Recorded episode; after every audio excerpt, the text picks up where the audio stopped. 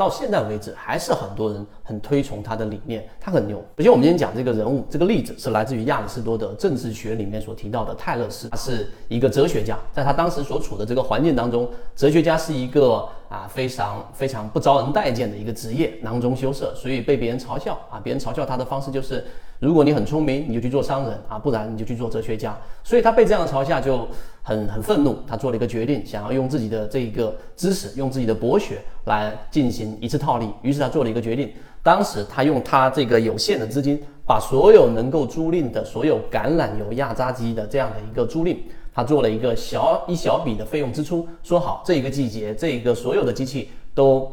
啊租用给我，可以吧？好。因为当时所有的这一个机器很多都是闲置的，于是这笔生意就做成了。结果是这个当年橄榄啊大大幅的丰收，所以很多人就需要这个橄榄油压榨机要进行压油了，但是却没有机器，全部都在泰勒斯手上。于是他做了一笔这个转租，大赚一笔。第一啊，亚里士多德对他的评判来说是啊，知识很重要，理性很重要，他很博学，在冬天就能预测出未来这个呃橄榄会大幅的丰收，所以他做了这样的一个呃有史以来有记载以来的第一次期权啊。什么是期权？大家可以马上去查，这个就是期权，支付一笔很小的费用，然后呢去进行租用啊这样的一个使用权，然后啊一旦出现丰收，它的收益是非常巨大的，甚至是无上限的。这是第一个层次，亚里士多德的这个解读，博学知识很重要。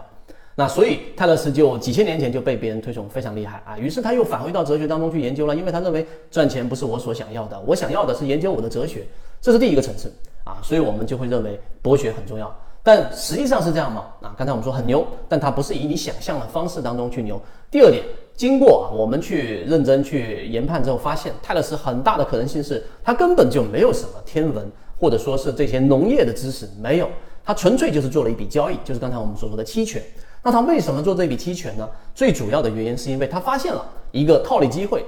不对称性啊，四个字，不对称性。这个不对称性呢，对于我们的交易当中啊，或者说在我们的现实生活当中，它非常重要，因为这个时候。机会和风险是完全不对等的，或者说收益和亏损是完全不对等的。为什么？因为在他进行租用的时候所支付的这一笔啊期权费用是非常小的一笔费用啊，因为他完全可以承受，就全部清空啊，我就把机器租回来到我的这个厂房当中，我完全不用这笔钱，也不会对我的生活造成巨大的影响。但是，一旦发生我所期待的啊橄榄大幅的丰收，这个时候。它的收益是无上限，是非常大的收益，这个就叫做不对称性。那在市场当中，在我们生活当中，在做选择当中，这种不对称性是经常发生的，有一个分界线。有一种就是机会风险对等，对吧？风险越大，机会越大。这种不对称性不明显、不显性，你做选择的时候，你要好好权衡。但是当一种情况就是我们说不对称性发生的时候，这个时候你就要好好的去思考了。当它出现我们说机会或者说收益和风险不对称的情况之后啊，你一定可以放心的去做这样的一个投入，因为这个时候对于泰勒斯来说，他只有权利没有义务啊，记住这句话，他只有权利没有义务。这个时候他有很大的权利是可以支配这些机器的使用权，他没有什么义务，支付这这笔钱就行了。而对于这些机器原来的拥有者，把它租赁出去的时候，他们只有义务没有权利。为什么？因为我收了一笔钱，我没有什么权利了。到那个时候，就按照协议就得给他用。所以这就是我们说最核心的地方，权利和义务的不对等所导致的这个市场的套利机会，这是第二个层面。所以大部分只停留在第一个层面，认为知识就是我们所说的力量，所以我们要不断的积累各种各样的知识。但实际上，它就是以一种非常简单的有史以来出现了第一次的期权，然后进行了这一笔套利。